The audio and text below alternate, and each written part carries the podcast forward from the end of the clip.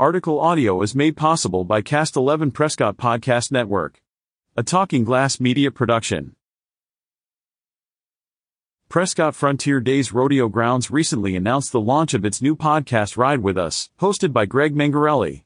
The monthly podcast is a part of Prescott Frontier Days Enhanced Communications program launched in January 2024 which includes press releases, regularly scheduled community gatherings, opt-in newsletters, and SMS texting notifications.